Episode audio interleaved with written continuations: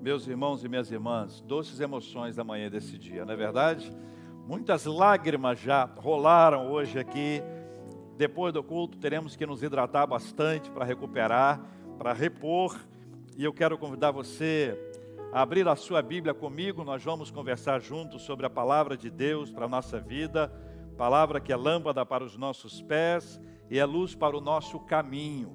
O Evangelho de Jesus é maravilhoso, ele nos reserva bênçãos sem medida. Algumas bênçãos nós queremos tocar, são bênçãos concretas que nós buscamos ao longo da nossa vida.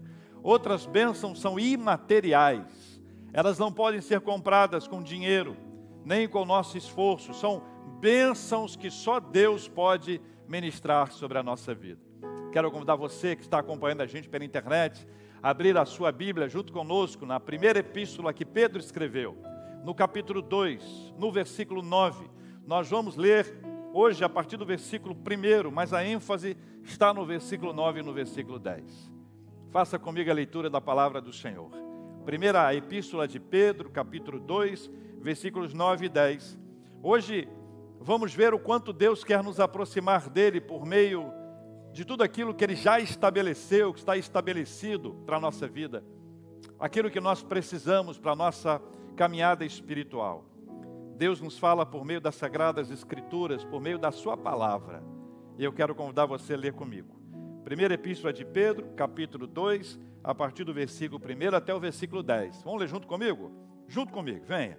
Despojando-vos, portanto, de toda maldade e dolo, de hipocrisias e invejas e de toda sorte de maledicências, desejai ardentemente, como crianças recém-nascidas, o que, gente? O genuíno leite espiritual, para que por ele vos seja dado crescimento para a salvação, se é que já tendes a experiência de que o Senhor é bondoso, chegando-vos para ele a pedra que vive, rejeitada assim pelos homens, mas para com Deus eleita e preciosa. Também vós mesmos, como pedras que vivem, sois edificados casa espiritual para ser de sacerdócio santo, a fim de oferecer de sacrifícios espirituais agradáveis a Deus por intermédio de Jesus Cristo. Por isso está na Escritura: Eis que põe em Sião uma pedra angular, eleita e preciosa, e quem nela crer não será de modo algum envergonhado. Para vós outros, portanto, os que credes, é a preciosidade, mas para os descrentes, a pedra que os construtores rejeitaram, essa veio a ser a, a principal pedra angular. E pedra de tropeço e rocha de ofensa, são estes os que tropeçam na palavra, sendo desobedientes para o que também foram postos. Versículo 9, vem comigo, vem. Vós, porém, sois raça eleita sacerdócio real, nação santa, povo de propriedade exclusiva de Deus, a fim de proclamardes as virtudes daquele que vos chamou das trevas para a sua maravilhosa luz. Vós sim que antes não erais povo, mas agora sois povo de Deus, que não tinhas alcançado misericórdia, mas agora alcançaste misericórdia sacerdócio real. Semana passada nós conversamos inicialmente sobre os versículos de 1 a 8 e nós lembramos duas coisas que eu gostaria de trazer à memória daqueles que aqui estavam e compartilhar com aqueles que aqui não estavam. A primeira coisa é que o cristianismo ele nasce dentro da gente e se revela do lado de fora. O cristianismo ele não é exibicionista. O cristianismo não é da ostentação. O cristianismo não é para ser tão somente visível aos olhos humanos, como algo que eu faço. O cristianismo não é sobre o que eu faço, é sobre o que eu creio, é sobre aquilo que houve na minha vida, é sobre uma transformação gerada pelo Espírito Santo de Deus. O cristianismo ele nasce dentro da gente e se revela do lado de fora. O que acontece do lado de fora é reflexo do que acontece dentro da gente. E eu lembrei aqui com vocês dois uh, uh, versículos importantes sobre esse assunto. E lembramos, inclusive, de que a boca fala do que está cheio o coração. Não é verdade isso? A gente revela isso. A gente transmite isso. Uma segunda coisa que nós compartilhamos inicialmente é que caminhar com Deus pressupõe obediência total. Esse texto nos fala, nos versículos de 1 a 8, sobre um grupo de pessoas que seguia em obediência a Deus. E aqueles que foram desobedientes, aqueles que rejeitaram a pedra, que se tornou uma pedra de desprezo, mas que na verdade era uma pedra eleita e preciosa, uma pedra angular, uma pedra fundamental para a construção. Esta rejeição implica numa desobediência e o cristianismo pressupõe obediência total. Vou dizer isso aqui, uma linguagem muito simples e muito básica, mas muito clara para o nosso entendimento. Nós não podemos viver uma vida cristã em desobediência. Porque se for uma vida cristã em desobediência, ela pode ser qualquer coisa menos cristã. É mais fácil ser obediente a rituais. E nós vamos ver sobre esse assunto. Rituais, eles não são tão complexos assim. Se alguém nos ensina um ritual, ponto 1, ponto 2, ponto 3, ponto 4, ponto 10, ponto 15, ponto 20, embora tenhamos muitos rituais, é possível seguir a cada ritual conforme essa orientação. O cristianismo não é assim. Ele implica em obediência. Essa obediência, a obediência à palavra de Deus, à vontade de Deus, aos princípios estabelecidos pela palavra de Deus. Mas o cristianismo também entende que nós não somos perfeitos. Nem você, nem eu, nenhum de nós é perfeito. A perfeição não é algo que nos caracteriza. Nós não somos perfeitos. Nós perdemos a perfeição no jardim do Éden. Ainda no jardim do Éden, quando nós fomos contaminados pelo vírus do pecado, que contaminou a humanidade inteira.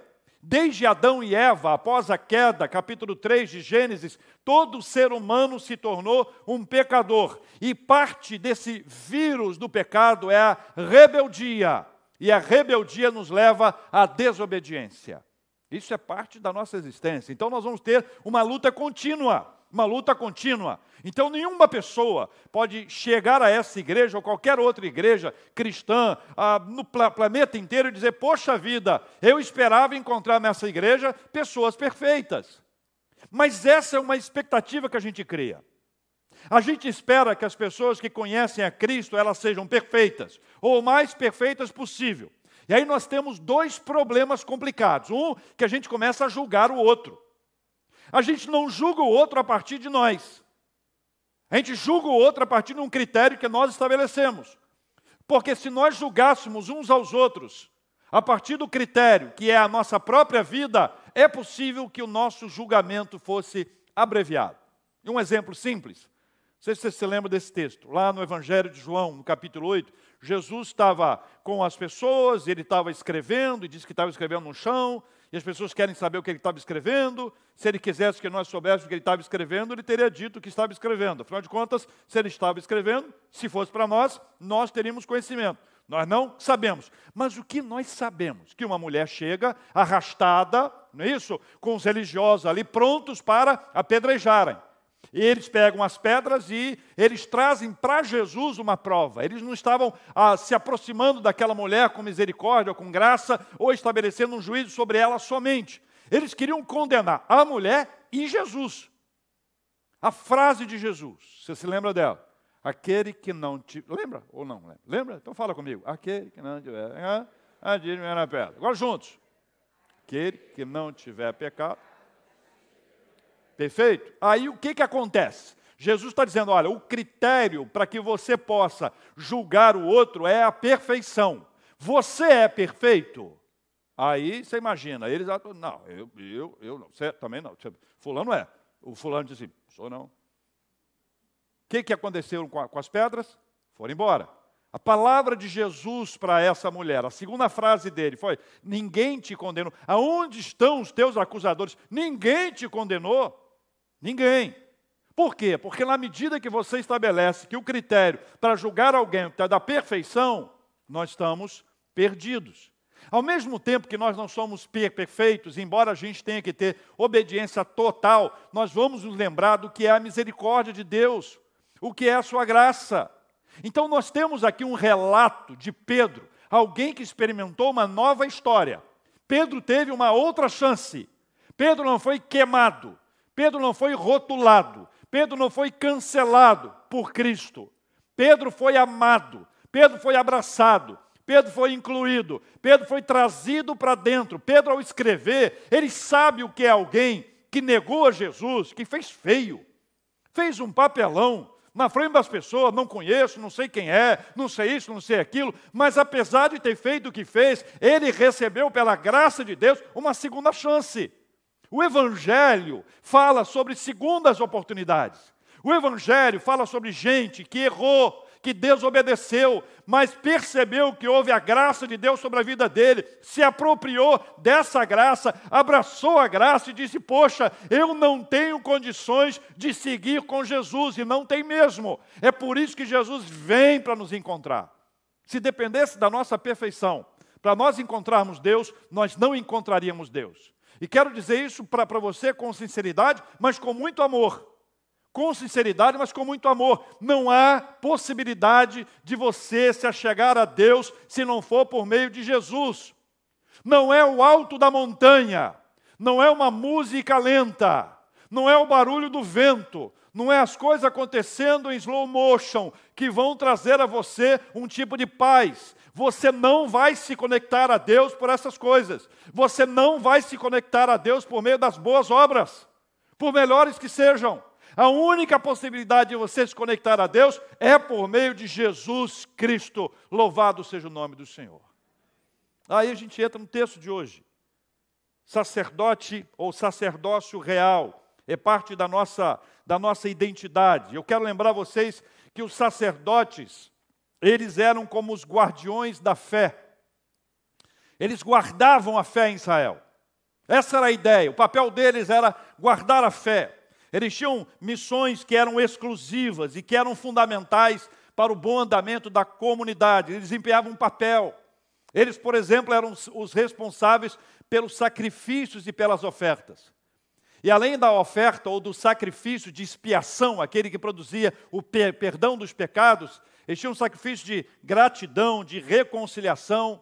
Eles de deveriam ser aqueles que ensinavam ou que ensinariam os decretos de Deus para todos os israelitas, eles examinavam os animais quando os animais eram oferecidos para saber se eram sem mácula, sem mancha, sem nenhum tipo de defeito. Eles supervisionavam o, tra o trabalho dos cultos, eles se envolviam com toda sorte de grandes responsabilidades, seríssimas responsabilidades estabelecidas por Deus. O papel do sacerdote no Antigo Testamento era ser um guardião da fé. Era alguém que protegeria a fé de toda influência.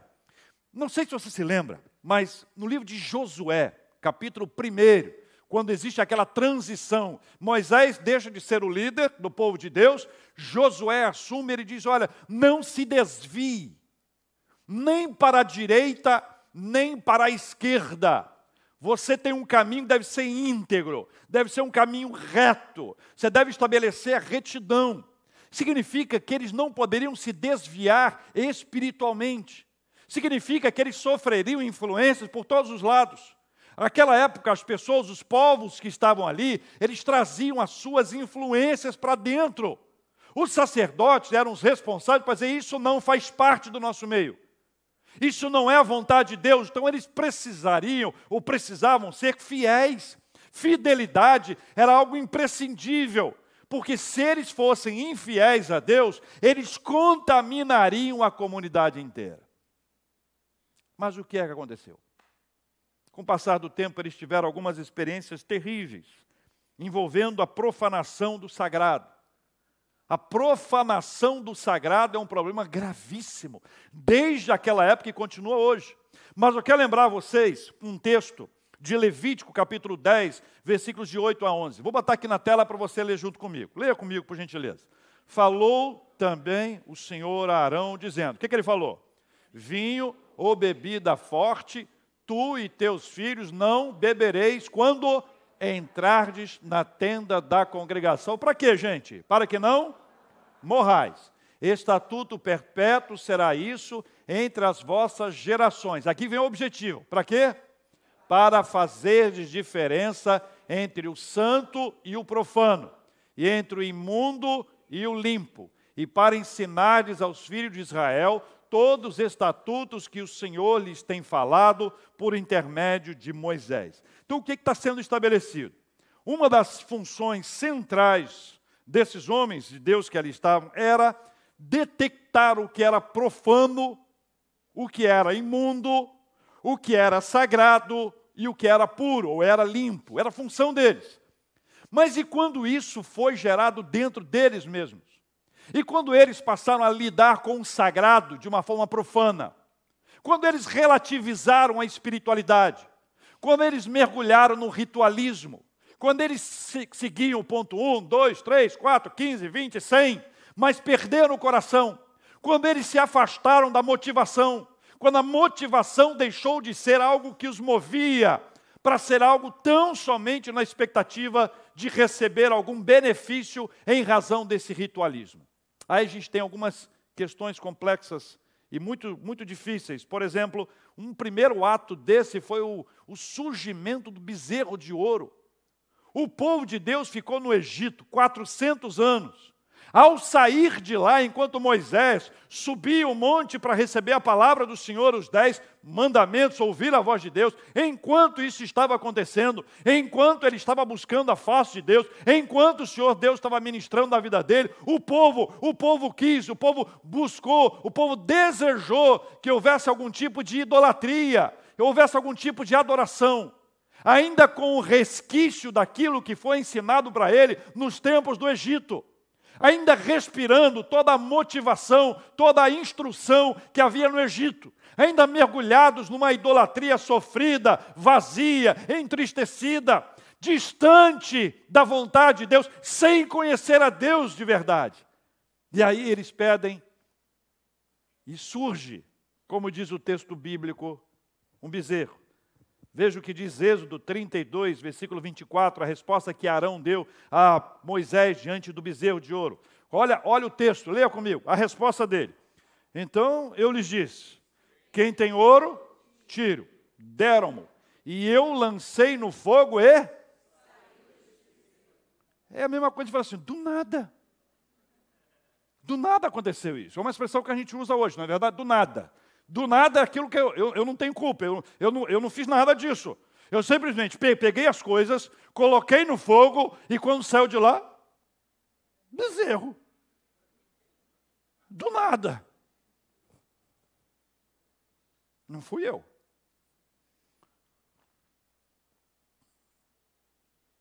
Mais adiante na história, os filhos de Eli ficaram famosos por sua promiscuidade, ficaram famosos por desviarem as ofertas que eram apresentadas na casa do Senhor. Dois textos nos ajudam a entender isso. Primeiro, 1 Samuel, capítulo 2, versículo 17. O segundo, nós vamos ler na sequência, capítulo 2, versículo 22. Leia comigo o versículo 17. Era, pois, muito grande o pecado destes moços perante o Senhor, porquanto eles desprezavam a oferta do Senhor, eles tomavam da oferta que era para eles e da oferta que não era para eles. Isso era resultado do desprezo. Deixou o coração, era só caixa, era só embalagem, era só capa. Viviam dessa aparência, seguindo o ritualismo, ponto 1, 2, 3, 15, mas sem estar com o coração ali. Olha o que diz o versículo 22, pensa bem que tipo de impacto isso tinha na comunidade naquela época.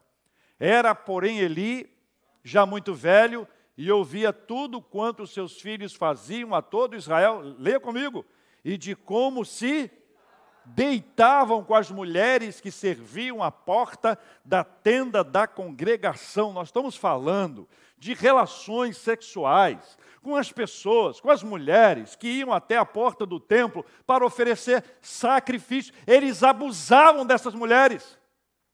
Eles profanaram de forma múltipla a casa de Deus, a obra de Deus, o reino de Deus.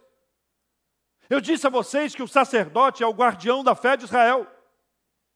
Nesse tempo, nesses tempos, ou de tempos em tempos, surgiram pessoas que se afastaram do modelo real estabelecido pelo Senhor.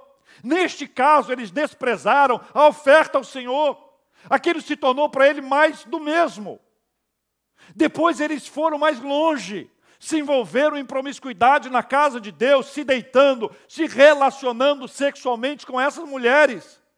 Eles brincaram com Deus, eles brincaram com a fé. E veja que são filhos de Eli, um homem que foi chamado por Deus para essa obra. Depois Deus para de falar com ele e passa a falar com Samuel. Depois os filhos de Samuel também erram. Nós temos um problema constante, é parte da nossa humanidade, mas eles se afastaram do modelo estabelecido pelo Senhor e nós precisamos nos lembrar de pelo menos três perigos que nós temos. O primeiro é de profanar, tornar o sagrado profano. Profanar, perdeu o respeito, perdeu o temor a Deus, as coisas de Deus, a obra de Deus, a casa de Deus, ao reino de Deus, desprezar. Desprezar, perder o respeito, profanar. Uma segunda coisa é nos tornarmos indiferentes a isso. Tanto faz. Mesma coisa. Tanto faz. A terceira coisa é nos habituarmos. Nos habituarmos. Então, dentro desse retrato que nós temos aqui, nós precisamos nos lembrar que nós não podemos profanar, nós não podemos nos tornar indiferentes, nós não podemos desprezar, tornando isso como se não fosse uma verdade para a nossa vida. Nós não podemos lidar com as coisas de Deus dessa forma. Nós precisamos buscar da parte do Senhor a sabedoria, a direção da parte de Deus para nós avançarmos em nome de Jesus. Meus irmãos, Jesus ele é apresentado na sequência porque, embora todo o trabalho fosse feito, havia uma necessidade profunda de uma transformação desse modelo que ali estava. Era fundamental e necessário que Deus levantasse esse ministério.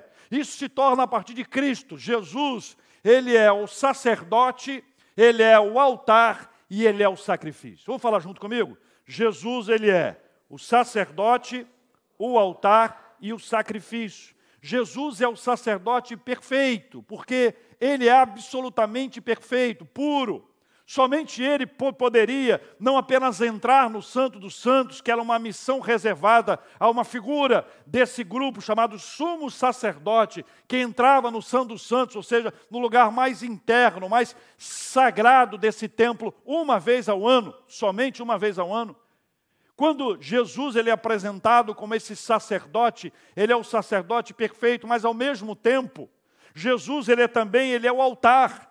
Ele é onde ele está e ele é onde se oferece toda e qualquer tipo de oferta. E Jesus é o próprio sacrifício.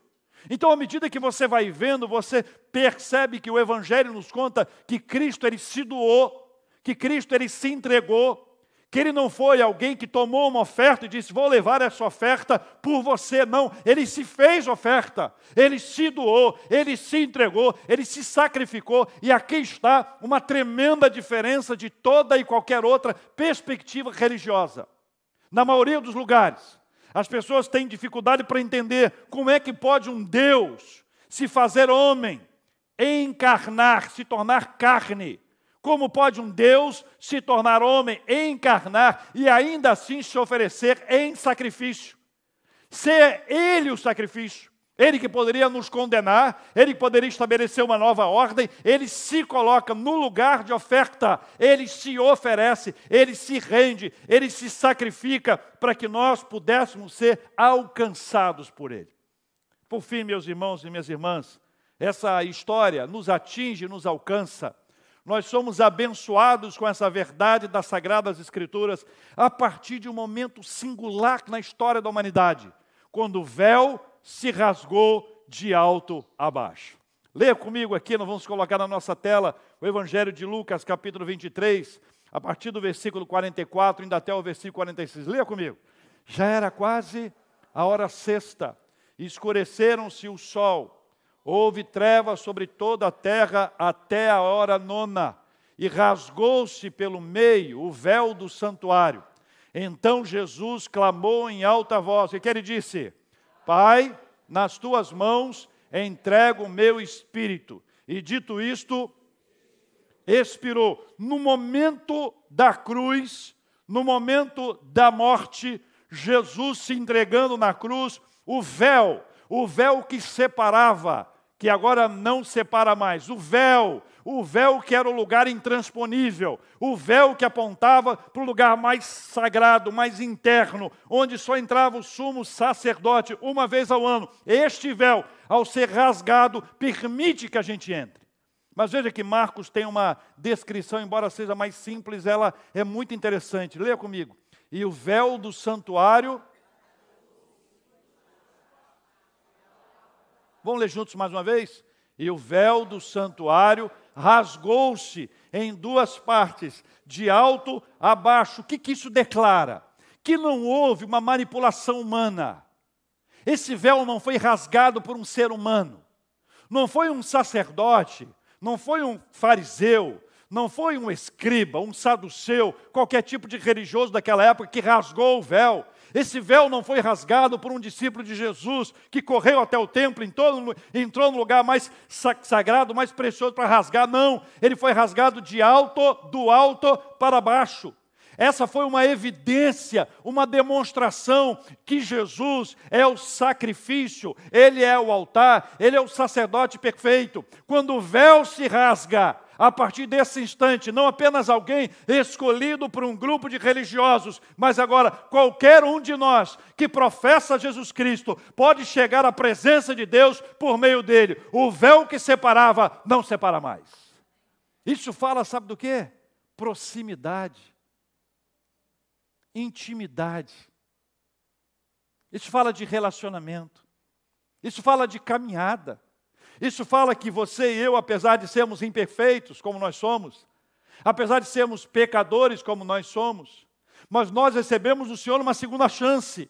Nós podemos nos aproximar dEle. Por meio de Jesus, nós podemos chegar a Deus. Por meio de Cristo, nós podemos nos aproximar do Pai. Por meio de Cristo, nós podemos chamar Deus de Pai. Por isso, Jesus diz: chame Deus de Pai. Ele diz assim: ó, Pai nosso que está nos céus ele diz: Olha, quando você entrar no seu quarto, o teu pai que te vê em secreto te recompensará. Ele nos estimula a vivenciar uma realidade em que nós somos chamados de filhos. Enquanto filhos, pela graça de Deus, porque Jesus quebrou toda essa divisão que havia, nós somos considerados sacerdotes reais. Nós experimentamos o sacerdócio real. Nós somos chamados pelo Senhor para vivermos essa mudança que aqui está. Nós servimos ao Rei da terra. Nós servimos ao Rei dos Reis. Por isso é um sacerdócio real. O sacerdote é um servidor. O sacerdote é aquele que serve. O sacerdote é aquele que, na época do Antigo Testamento, ele tinha principalmente dois destaques ministeriais. Ele era o que exercia o sacrifício, liderava o sacrifício, era aquele que intercedia. O sacrifício não é mais necessário. Nós somos alcançados por Jesus, ele se fez sacrifício por nós, e agora, pela graça dele, nós podemos interceder, servir uns aos outros, e nós somos chamados para isso. Sacerdócio real é que a comunidade da fé, aquela que foi alcançada por Cristo, aquela por quem Cristo se sacrificou, se entregou, se torna agora uma servidora. Agora nós vamos servir ao Senhor, nós vamos servir uns aos outros, nós vamos caminhar servindo a comunidade, não perdendo a oportunidade de sermos é, servos de Deus, servindo a Ele com toda a alegria da nossa vida. Não existe sacerdócio real sem todas essas partes. Aí vem Calvino e outros irmãos reformadores estabelecem o princípio do sacerdócio universal dos fiéis. Estabelece e mostra que nós temos agora uma importância grande dentro dessa estrutura toda, quando nós nos aproximamos do Senhor e passamos a perceber que todos nós somos servos uns dos outros e todos nós precisamos servir a comunidade como um todo. Todos nós precisamos olhar para o próximo como aquele que precisa ser servido por nós. A partir disso, meus queridos irmãos e irmãs, eu quero orar com vocês e quero agradecer a Deus porque, apesar de toda a nossa falha, de toda a nossa imperfeição, apesar dos nossos pecados, das nossas impurezas, apesar das nossas fragilidades, nós recebemos de Deus uma segunda chance, nós recebemos de Deus uma segunda oportunidade. Nós somos alcançados pelo Senhor, acolhidos pelo Senhor, abraçados pelo Senhor e nós podemos nos aproximar dEle. Se no passado o sacerdote era o guardião da fé e ainda assim houve problema, profanaram, nós não caminharemos por essa via. Nós não somos dos que profanam, nós não somos dos que relativizam, nós não somos dos que desprezam, não somos dos que se tornam indiferentes. Nós sabemos a motivação correta e ajustada para vivermos aquilo que Deus tem para nós. O véu se rasgou, de, do alto a baixo, nós temos acesso a Deus. E eu quero convidar você, que hoje aqui está, que nos acompanha pela internet, para guardar isso no coração nós somos chamados pelo Senhor para vivermos uma vida na presença dEle e no altar dEle. Esse é um tempo, irmãos e irmãs, em que nós dele nos aproximamos, em que nós buscamos a face do Senhor e dizemos: Senhor, o Senhor se fez sacrifício por nós. Nós não celebramos a ceia do Senhor como algo automático. Nós não celebramos a ceia do Senhor como algo comum, normal.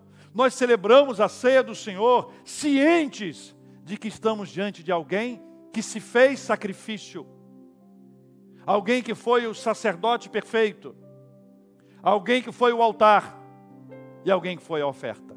Nada disso foi por acaso, tudo isso foi por gente.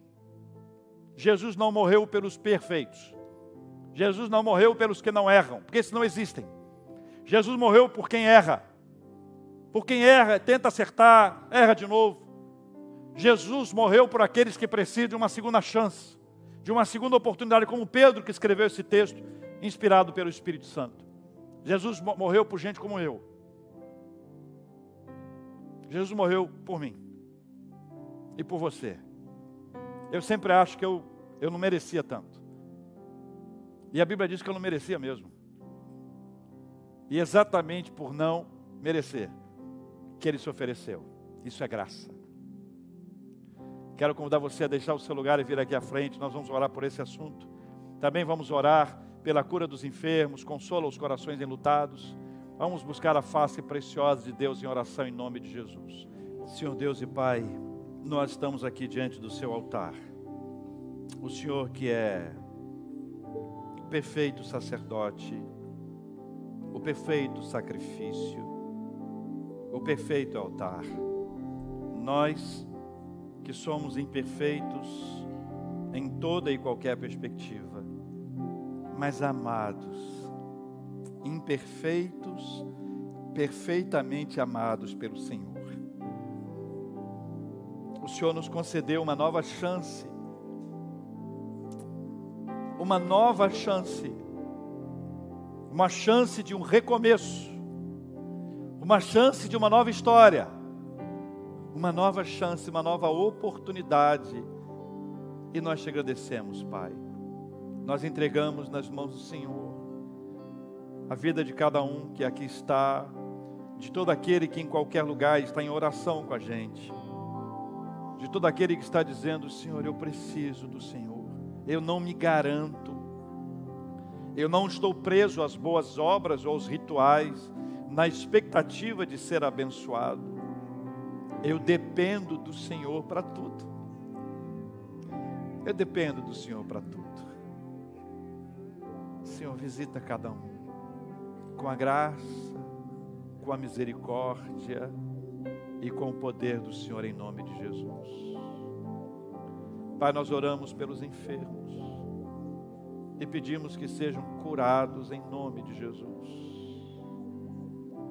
Nós oramos, ó Deus, pelos aflitos enlutados que precisam de um consolo da parte do Senhor.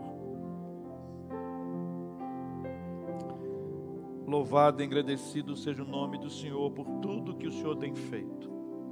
Nós pedimos que o Senhor ministre ao coração de cada um de nós o que cada um de nós mais precisa.